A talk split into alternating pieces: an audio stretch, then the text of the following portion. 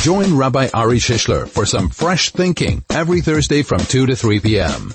101.9 Chai FM, 101.9 megahertz of power. And a very warm welcome to you. Good afternoon. It's Thursday. It is fresh thinking time. So I hope you have your fresh thinking cap on. Is there such a thing?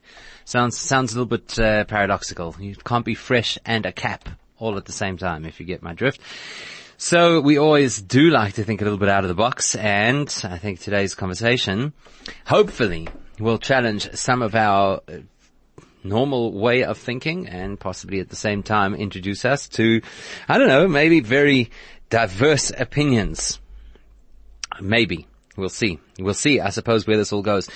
I felt almost as if, when I was putting this all together, I was uh, thinking that we might have to start this segment, this show, with the famous Fiddler on the Roof scene. You know, just before he sings, If I Were a Rich Man. You know that scene? Where Tevye turns around and he says, would it make some, I don't remember the exact wording, would it make some difference to your vast eternal plan? I think it's actually in the song. I think it's in the song. Craig, do we have the song? Doesn't matter.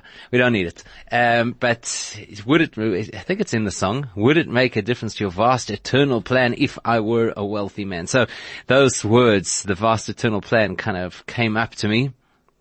And uh, th- that's what I was thinking we could actually use as part of our conversation over here today. We do have the song. I don't think we need to play it though. I was just checking. Um, even though we have it here in the library, I think everybody's familiar with the If I Were a Rich Man song. And I'm not talking about being a rich man. I'm talking about the vast eternal plan. So straight away, as soon as you say that, some people will, by default, they'll just think immediately about Fiddler on the Roof. My uh, angle is a totally different angle. So my angle is this that we we tend to think. I think. I think I, I driving the traffic and you see people walking down the road, and it sometimes crosses my mind, like, what's the purpose of that person's life? I mean, I don't know the person at all, right? So there's not a judgment. It's just a, like, uh, a, a, uh, to me, it's curious. It's something interesting. There's somebody walking down the street. I don't know where they're going. I don't know where they come from. I know nothing about them, nothing about their family, nothing about their financial circumstances, nothing about their job opportunities, nothing about their dreams, their disappointments, nothing. And I just see there, there's random person A walking down the street, random person B driving a car next to me in the traffic. What is their purpose? What is their purpose in life? Now, obviously, the uh, the real question is directed at myself. You know, what's my purpose? Which is an important question. It's something we have to ask ourselves from time to time. But recently, I came across, and it's something I've known for a long time. It's a very famous expression, and uh, I've read it numerous times over many years, but it just really struck me between the eyes recently. There's an expression that goes, Loi bara hakadosh baruch hu davar echad levatala. God did not create anything in his world for no purpose. So everything's got a purpose. You want to spend the rest of your life trying to work out what the purpose of a mosquito is, be my guest. But everything has a purpose. And if that's true of things, it is certainly true of people. Every one of us is here with a particular purpose or maybe a set of goals or set of missions or whatever it is that, that God wants us to achieve. So that then raised this question. This is the question I'd like to pose to you today. And that is, how integral do you think you are to God's vast eternal plans? That's where the quotation from Fiddler on the Roof comes in. Right? How integral do you see yourself as being to God's vast eternal plan. And maybe it's a little bit more philosophical and it's something you might have to think about a little bit, but that's fine. So give it some thought. Maybe you have a knee-jerk reaction and straight away say, me, uh, come on, there, there are more important people out there than I am. So whatever it is that you think, just a minute, what was the first thought that crossed your mind when I asked that question? How integral are you to God's vast eternal plan?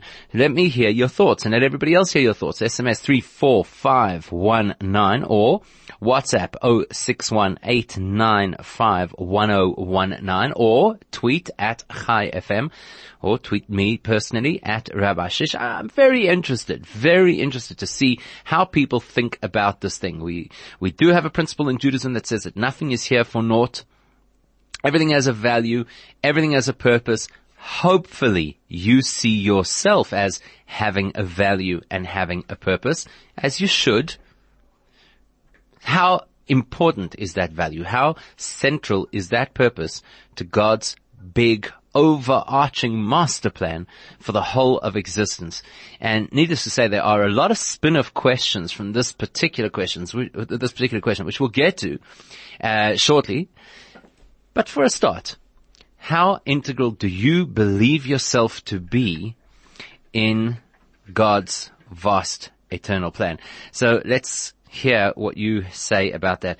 Uh, I know that always run the risk when asking a question that's quite philosophical.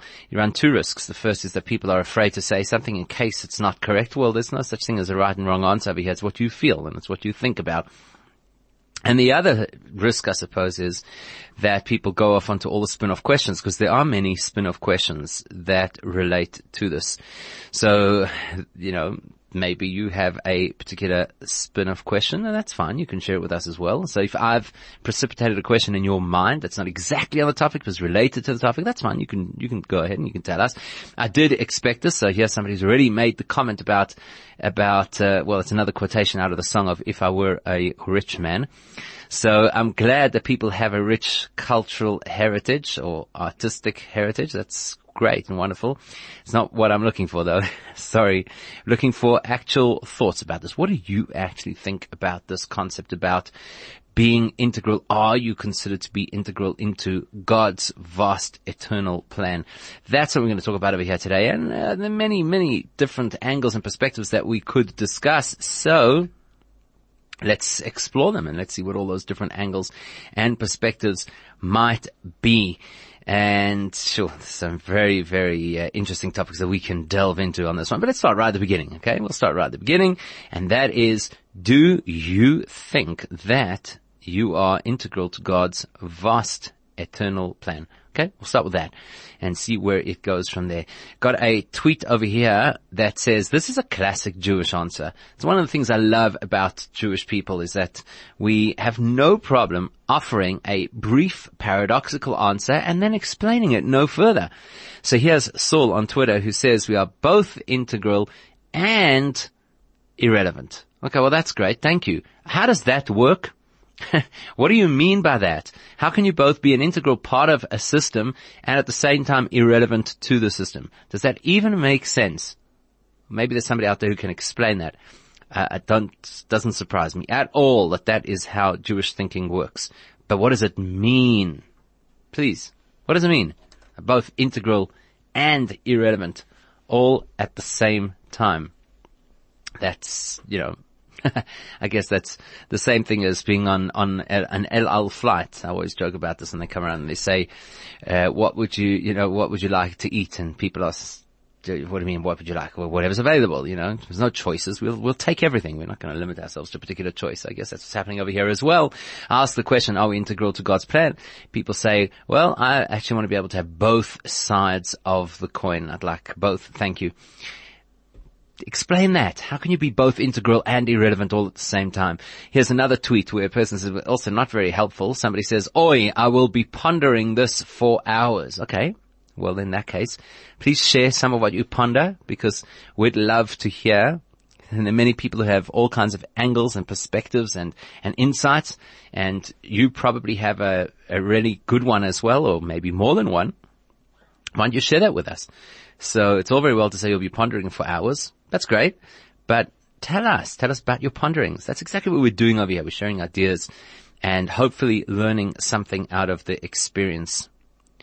And I don't know, how do we get people to, to give a response that's a little bit more full than an, than a one word? Here's somebody sent in the message, absolutely. So my question is, are you, are we integral to God's vast eternal plan? Somebody says, absolutely. Great. What do you mean? How? How do you justify that? How, how do you explain that? And I suppose likewise, if you think that we're completely irrelevant and God's plan is going to go ahead like it or not, and you are purely just a pawn in his big game of whatever it is that he wants to achieve. If you believe that we're irrelevant, why? Motivate, explain, let's make this conversational. Not just one word punches in the dark. Absolutely yes, absolutely no, which often happens. Or the person who says, I'm going to be pondering this for hours. Well, ponder with us. Include us in your pondering. Let us be part of the conversation. Let us hear your thoughts. And maybe you've got something that will completely revolutionize how somebody looks at this. You don't know. I mean, everybody thinks that the way that they think is so common and there's nothing of value that I could add because I'm sure somebody else has thought of it already. No, not at all. That's really not how it works. You know, when you, when you open your mouth, you might just happen to say the thing that nobody else had ever thought of. And you could be the catalyst for a beautiful way of thinking that that person has never considered before. So don't, don't just keep it to yourself. Share. Think aloud. Think conversationally. Think collaboratively. That's, that's a nice way to describe what we're trying to do over here. We're trying to think collaboratively.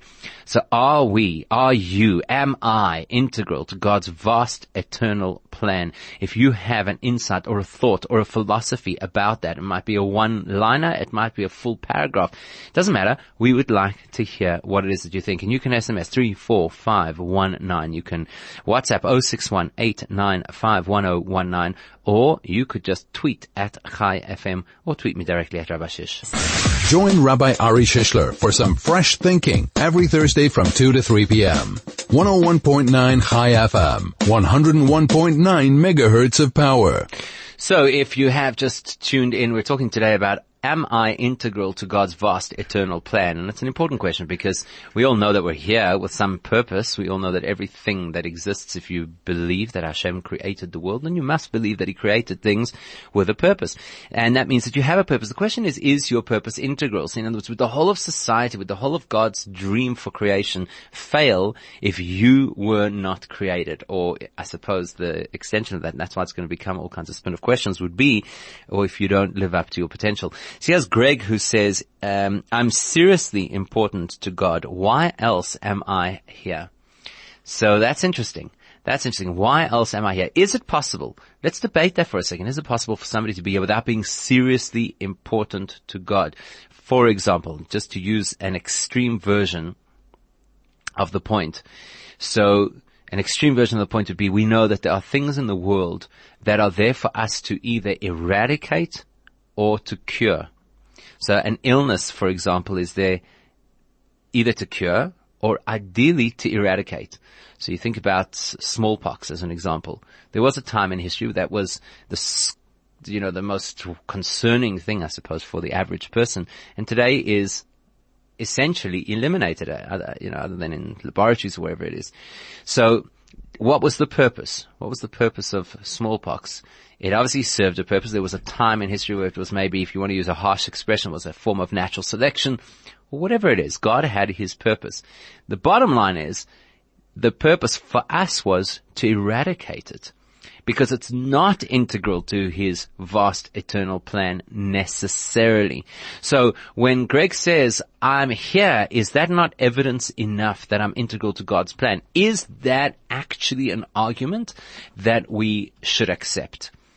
In other words, just because I'm here, is that significant enough to say that God, so to speak, if I can use this quotation, really, really, really needs me? I mean, it's not really, you can't say that about God, obviously, but you get the idea.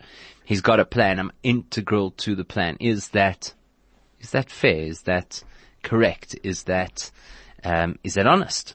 So interesting. Definitely interesting that somebody would make that comment. Uh, I don't understand this one. I don't understand this particular message. I do apologize. I'm not going to read it because I don't understand. It seems that there's some, something wrong. Something was typed up wrong over here. So let's leave that as that. What do you think? Do you think we are integral to God's plan? Do you think we are tangential to His plan? In other words, His plan's going to work like it or not, whether you are part of it or not, whether you are there or not. Do you think it will make a difference? So that's part of what we're going to talk about over here today. And there is a message I wanted to read to you and I've just misplaced it. That's what happens. Oh, there it is. So somebody replies, hubris. We are here, so we are important. Thinking we are necessary to God after creation is prideful. Okay? So, I wonder, eh, we all know that feeling humility or experiencing humility or living with humility is very much a part of being Jewish. It's quite a central element of Judaism. So does that mean that we should think we're irrelevant? Is that the argument? Because here's somebody saying, if you think that you're integral to God's plan, that's this overinflated ego and a terrible problem with you. Well, so what's the corollary then? Or what's the alternative? Are you suggesting then that the alternative is that a person should think, oh no, I'm not really important. I'm just a cog in the wheel and quite honestly, he'd be able to get whatever it is that he needs to get done without me. And so I shouldn't take myself too seriously. That's the question, I suppose, that we, you know, it's all very well for a person to make a radical statement, say, no, no, no, don't get carried away with it. What do you think? You're really important in God's eyes? Okay, fine. So what are you saying? Are you saying that I'm not important in God's eyes? That might be the reason, by the way, why, uh, who was it before who said both? Saul. Saul said it's both. It's both that we're integral and they were irrelevant all at the same time. And I think most people would have a very difficult time wrapping their head around exactly that line of thought. So the question then I suppose can be taken to the next level. And the reason that uh, we'll go to the next level or how we'll take it to the next level is this. Tell me if you've ever heard this expression before. There's an expression in the Talmud that says that every person is obligated to say Bishvili Nivra Ha'olam, which means that the world was created for me. Wow hang on a second, talk about hubris. a person is required, that's a, that's a statement in the Talmud, that a person is required to say that the world was created for me. Number one, have you heard that statement before? Number two, number two, if you have heard that statement before, how do you understand it? How do you interpret it? Is that an excuse for us to think that we're the bee's knees, that we're central, that the whole of creation is because of us and therefore we can do as we please? I think some people think that way. That's why people don't necessarily care for the environment. People don't necessarily care for their fellow human being because, hey, it's all created for me. As long as I'm successful, as long as I'm making money, as long as I'm happy, as long as I can get what I want, then, you know, I, that's, that's all that has to happen. Mm, is that is, is that the result of saying the world was created for me? I think it would be a terrible result if, if that is the case. So what's the message? What is the actual message of saying every person is required to say the world was created for me? So let's add that to our conversation because the conversation over here is about whether or not you are integral to God's creation. So the question is, Torah says that you're supposed to think that the world was created for you. How are you supposed to interpret that? What does that actually mean? So that will be part of our conversation. Here's somebody else saying, uh, in theory we are integral 100%, but I'm not sure how practically. That's interesting. You know, one of the, one of my favorite lines is that in theory, there is no difference between theory and practice, but in practice there is. So it's all very well for a person to say, yes, in theory, in theory I believe we're integral to God's purpose or to God's mission or to God's plan. But in practice, I'm not sure. What's the value of a theory if it's only a theory? Surely. Sure, there's no value in a theory if it's only a theory. Sure, the whole purpose of a theory is to be able to translate it into something which is practical, surely. And if you can't do that, then the theory is fairly meaningless. So I don't understand that. Absolutely 100% we're integral to God's purpose in theory, but I'm not sure in practice. Well, um, if there's no practice, then the theory is fairly meaningless. What do you think? Do you think we're integral? Do you think that it's correct to say or that it's fair to say or that it's healthy to say that everything was created for me? That's the purpose, that's the, the perspective that a person is supposed to have.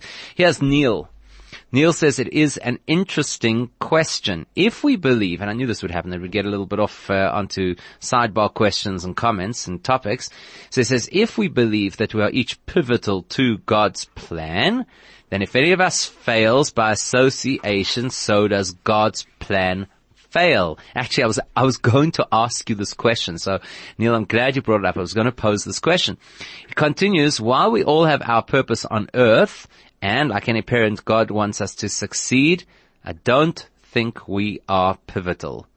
Okay, so the argument that Neil's using why we're not integral to God's purpose or plan is because the implication would be enormous. The implication would be quite frightening because that would imply if I'm integral to his plan and I don't do what I am intended to do or what the, my particular role in this whole thing is, then the plan collapses and then God does not get what he wants. And how can you dare to say such a thing? Ooh, I told you it was going to be philosophical. I mean, this is definitely the kind of thing that you can tie your brain in knots with. So, Are we supposed to think of ourselves as being integral to God's creation? I just quoted you the, the Talmud, where the Talmud says that every person is required to say, Bishvili nivra ha'olam, that the world was created for me. And by the way, that the Talmud derives from the fact that unlike every other species in existence, man was the only one to be created as an individual. Every other grouping, every other kind of creature was created as a group. Adam was created as one human. And even Eve only followed afterwards, says the Talmud. Why? Because God wanted us to be absolutely clear that everything is worthwhile for one human being. That makes it sound like we're quite integral to his purpose. Have you ever thought about what kind of responsibility that places on our shoulders? Love to hear your insights and thoughts. Keep them coming on 34519. That's our SMS line. WhatsApp's on 0618951019, even though they are looks like they're not really coming through at the present moment, which should be up and running shortly. And you can still tweet at Chai FM or you could tweet me directly at Rabbi Shish. So if you're, if you have sent an, an SMS or a WhatsApp and hasn't gone through just yet, or you've tweeted directly to the station and I haven't quoted it yet, it's just because uh, things seem to be giving us a bit of technical problems right now, but we'll get back up online ASAP. And you certainly can tweet me directly because that's not through this particular system. So Pick n Pay Hyper Norwood has the following specials which are valid until the 14th of October 2018. They have Pick n Pay Pure Sunflower Oil, 29 Rand 99 for a 2 liter bottle. You can get 900 grams of Bokomo Wheat Bix at 35 Rand 90 each. Then there's 2 kilos of Spekko long grain parboiled rice for 19 Rand 99 and 2.5 kilos of Selati white sugar is going for 28 Rand 99. 99. That's Pick and Pay Hyper Norwood. And if you are fresh to fresh thinking, if you've just tuned in and you were not part of the conversation until now, so here's what we're talking about. I'm asking the question, how integral are we to God's vast eternal plan? That means to say, Sure, we all have a role to play. Sure, God doesn't create things for no purpose. That means that if I'm here, there is a purpose. Absolutely. There's an expression that they paraphrase from the Rebbe saying, birth is God's way of saying you matter.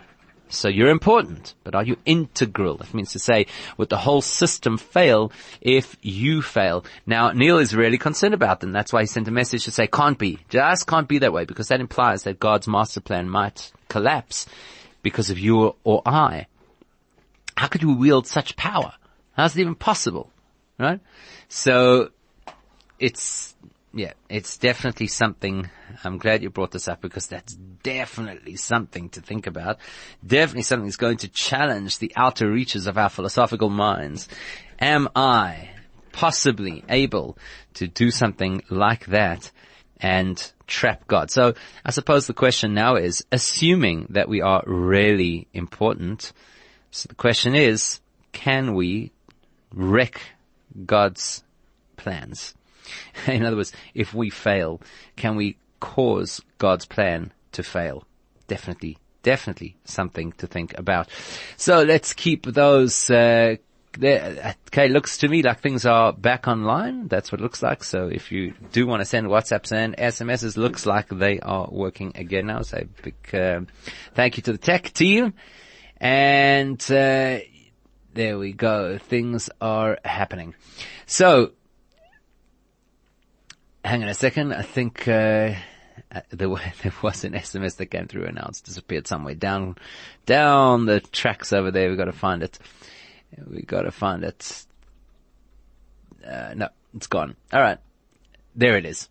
The Talmud says, "Thank you." There it is. The Talmud says that to save a life is like saving the world, and to destroy the li- uh, destroy a life is like to destroy the world.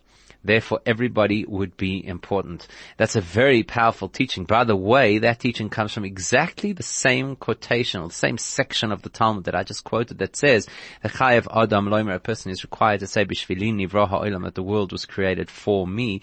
Because at the end of the day, at the end of the day, that's exactly the point that we're taught God created one human originally, so that everybody should appreciate that everything is worthwhile for one human. And, and as I say, that opens a whole lot of other different areas of conversation because then we have to talk about the possibility of what if we do something that is not in line with God's plan. So have we now hijacked his plan?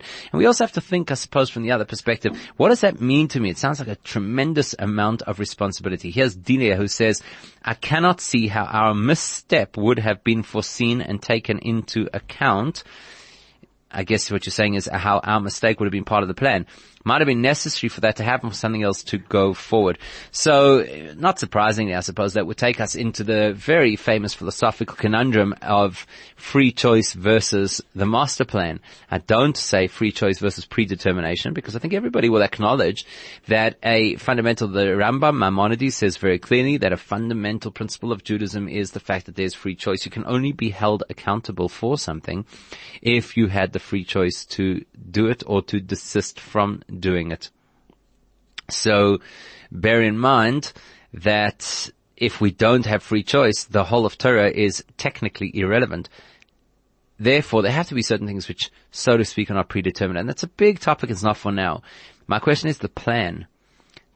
Now, just because, just because not everything is working as it should, doesn't mean the plan as a whole is not working as it should. Right? That's one of the big things that you've always got to think about. Right?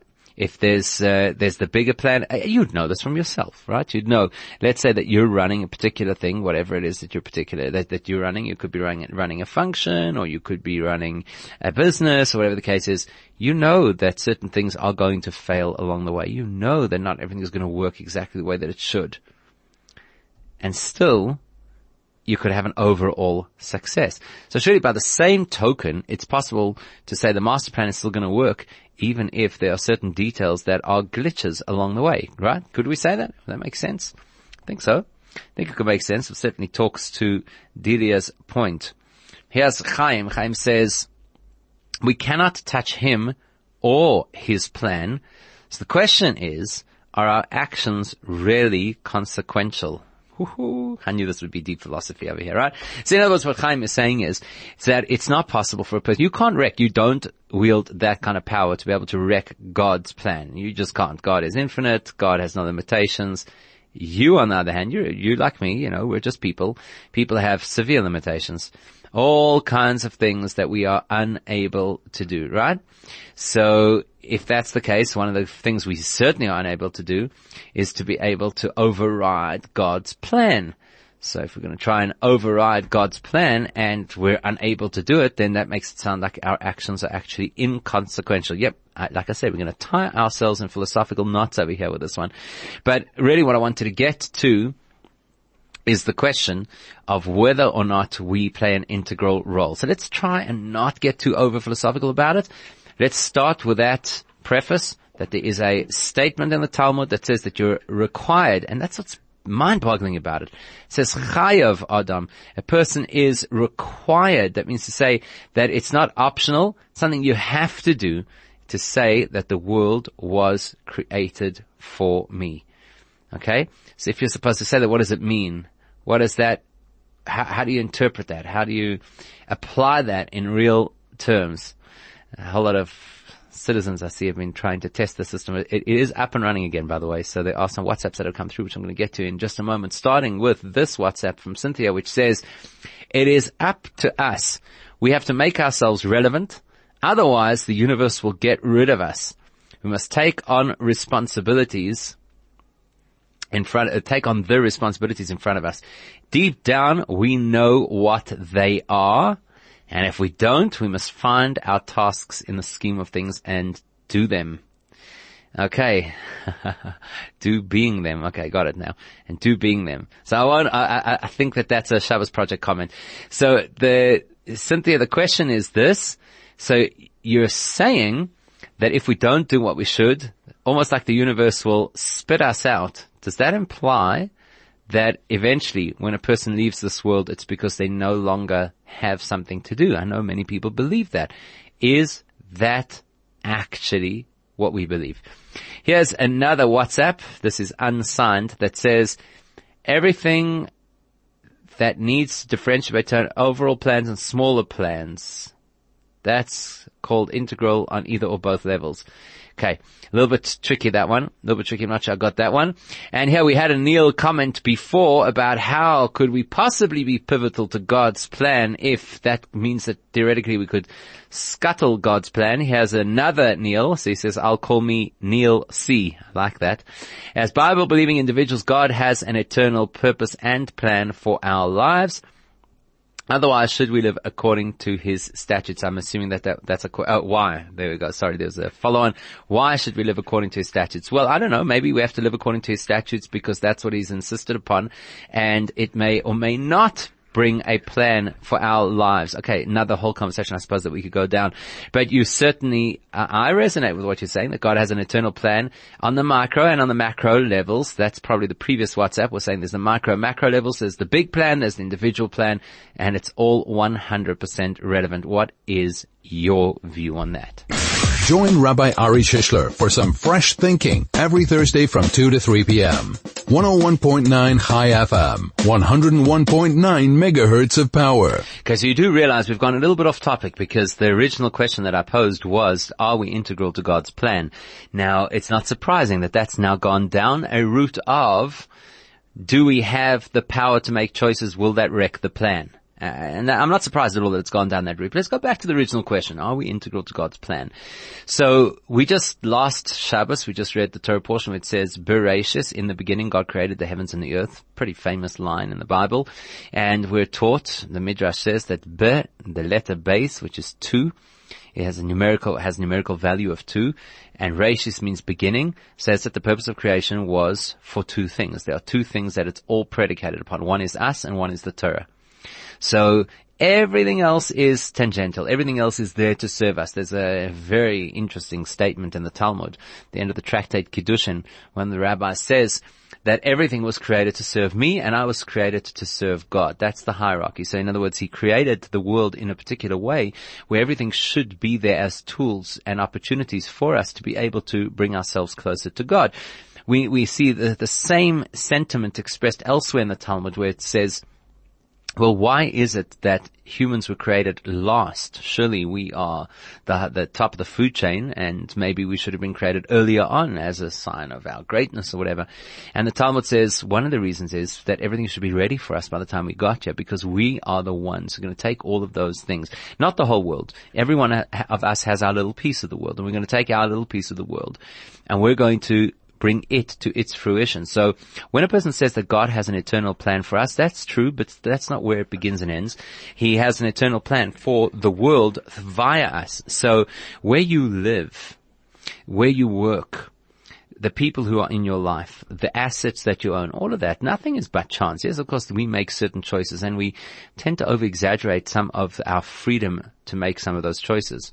So for example, the kind of phone that you're using right now is most likely not the phone that you chose out of a free choice. It's most likely because either that company marketed better than the other company or because you know people who are happy with that phone or because you have a predisposition to either Android or Google platform uh, or Apple platforms or whatever it is. So, quite honestly, a lot of what's going on in our lives, uh, there's the, the puppeteer, the grand puppeteer is pulling those strings and that's what lands up in our lives. But the Jewish thinking is those things are in our lives because I'm the person. I'm that person who's going to take those things and elevate them to purpose. And nobody else in the world was given those things because nobody else in the world is responsible for those things. So the master plan is that everybody has a stitch in the tapestry. This is my stitch. And if a whole bunch of people don't put their stitches into the tapestry, then the tapestry does not happen. And we could debate what, how that all gets resolved. Do people come back and do reincarnate? We can have all those discussions. But fundamentally, as a, as a view, the view in Judaism is that where you are is where you need to be.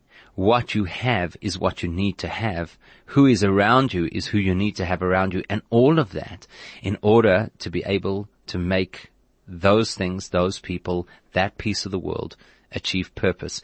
Here's Sharon. Sharon says, and uh, again, this is going to take us off onto a different topic, but Sharon says, if we can't wreck his plan, does that mean that the way the world is now is exactly how it was meant to be?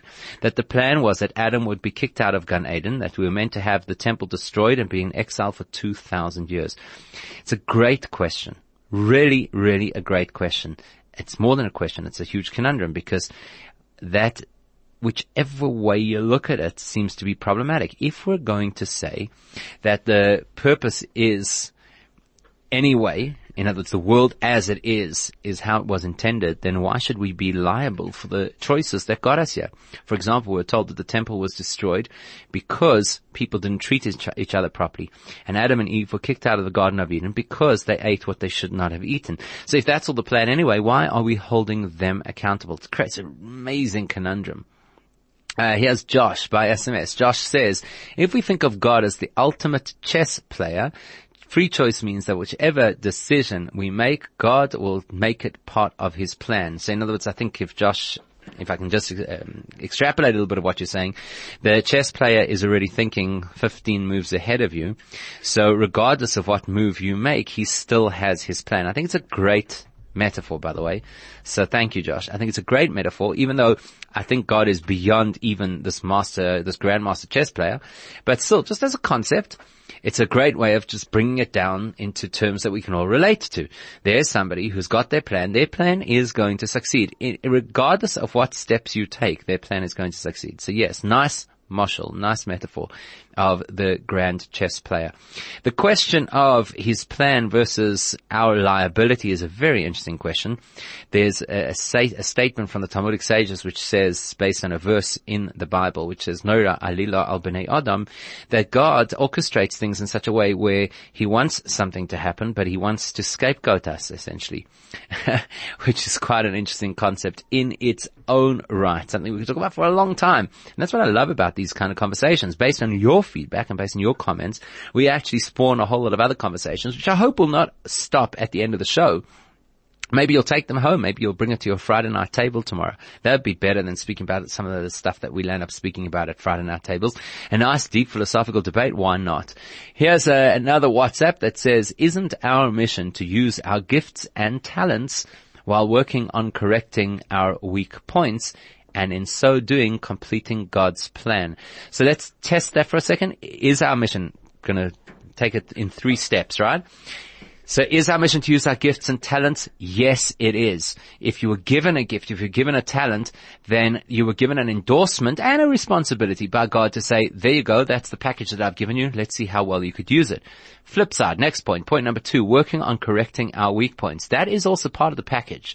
Part of our purpose is to have those specific weak points. That's why you have your foibles and I have mine, and they're not necessarily the same. And that's why I look at you and think, gee, I don't know why you can't get over that particular thing. It's the easiest thing in the world. And you look at me and say, well, for that matter, back at you. I don't know why you can't get over that thing. It's the easiest thing in the world. So yes, part of the mission is to recognize our talents and to use them to the optimum. Part of our mission is recognize our weaknesses and try our best to fix them. And then your third point is, in so doing, do we complete God's plan? Absolutely. We complete a component of God's plan, the component that relates directly to us. But we don't just live in isolation. We live in a community. We live in families. We live in a broader public. We also have things in our lives, not only people in our lives. So yes, 100% our mission is to use our personal talents to the best of our ability. And beyond that, we also have the responsibility to use the world around us to the best of its abilities or the greatest of its potential. So yeah, that's absolutely, absolutely correct. I think that's a very valuable and powerful point. Here's Neil C again, who says, whatever we do has eternal consequences. So what we say we believe is one thing, but how we live has a far greater impact on those who we come into contact with. We're not here for ourselves. I think that's a very powerful point, by the way, on, on, two on two levels. I think it's a very powerful point to say that we are not here for ourselves. We so easily fall into this trap, especially nowadays with a society that says "feed me," basically. So it's important to know we're not here for ourselves. We're here to make a difference, to impact, to touch people, to improve the world, to connect. 100%. And I also think that you've made a very powerful point that what we say is largely irrelevant, actually because talk, to use the cliche, is cheap. How we behave is everything. So yes, if we want to achieve this mission that we're given, It's going to have everything to do with how we behave, not the stock standard lines that we spew because we believe that that's what we're supposed to say, or even if it's because that's what we believe. I guess the real test of belief is the translation of that belief into practice. A little similar to what Chaim said before. Theory is one thing, practice is something else altogether. Join Rabbi Ari Shishler for some fresh thinking every Thursday from 2 to 3 p.m. 101.9 Chai FM, 101.9 megahertz of power.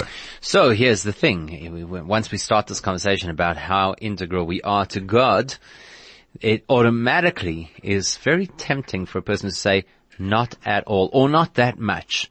And the reason it's so tempting is because I don't want to assume the responsibility that comes with that. Now that would be antithetical to Judaism because as far as Judaism is concerned, we're supposed to walk around carrying a very healthy dose of responsibility and understanding that we make a very significant difference to the world around us and not just to the world around us as in polluting the environment or making bad choices that might impact other human beings, but that we make a difference to the whole plan from A to Z.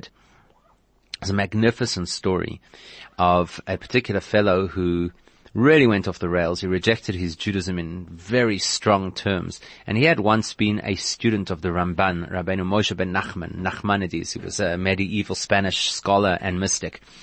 And on one particular occasion, he actually had become quite a powerful man in the society, uh, in the Christian society. And on one particular occasion, he summoned the Ramban, his erstwhile teacher, to appear before him on Yom Kippur. And on Yom Kippur, there he was, and he, the Ramban walked in. He didn't have a choice; he couldn't avoid it because this was a very powerful man. And there he was on Yom Kippur, and he was eating, and he was specifically eating non-kosher food. And the Ramban was totally you know, bereft seeing this kind of thing. And he says to him, "What happened to you? Why did you go so extreme?" He says, "I'll tell you, because you once taught us this ridiculous notion that every single thing that happens is part and parcel of what's written into the Torah. And every single thing that exists is part and parcel of what's written into the Torah. And he says, to be perfectly honest, I never found myself in the Torah. In, in other words, what the guy was basically saying is, I don't see myself as part of that plan. I'm not a stitch in that tapestry. I, I can't find me in the Torah. And I recognize that if I can't find myself in the Torah, then there's really no point then the whole thing is a hoax and there's really no point in trying to pursue it. So the Ramban at that point said to him, do you have a Bible in your house? And he said, yes. And he took it off the shelf and he opened a particular portion in the Torah and he showed him where this guy's name was spelt out by using the third letter of a word for five, his, his, sorry, for four, he had a four letter name, four words in a row, and they spelt his name out, and it was in the context of God saying that he will destroy the detractors from the Torah. And the guy was floored by that. And he suddenly realized that he had taken a terrible course of action and he needed to reform himself. And I think the point of that story really is that it's not unusual and it's quite tempting for a person to say, who me? I'm not that important. I recently saw a letter where the Rebbe writes to somebody, the Lubavitcher Rebbe writes to somebody, who says, you have to realize that one of the most masterful tools of the evil inclination is the sense that you're of no value. Because the minute a person says, I'm of no value, I'm not in that script, I'm not part of that book, I'm just, you know, I'm just an ordinary guy sitting in the back of shul. At that point in time, you stop doing what you're supposed to do and we're all here to do and to achieve and to make a difference. And so every one of us needs to be able to know that in that book, which is the blueprint of creation, we are there. We have a role to play. We're part of that master plan. Uh, the master plan is not perfection, by the way. The master plan does not rely on you getting 10 out of 10. The master plan relies on you doing your best. And uh, like that message we had earlier, focusing on your gifts and talents, trying to strengthen the weak areas in your life and recognizing that you're not here to live for yourself. You're here to live for the world, for people, for God, to make a difference, to make an impact.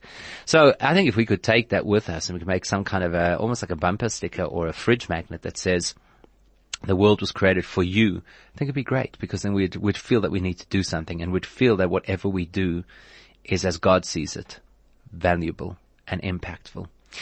So there's something to think about. Until next time, have a wonderful Shabbos and a great week ahead.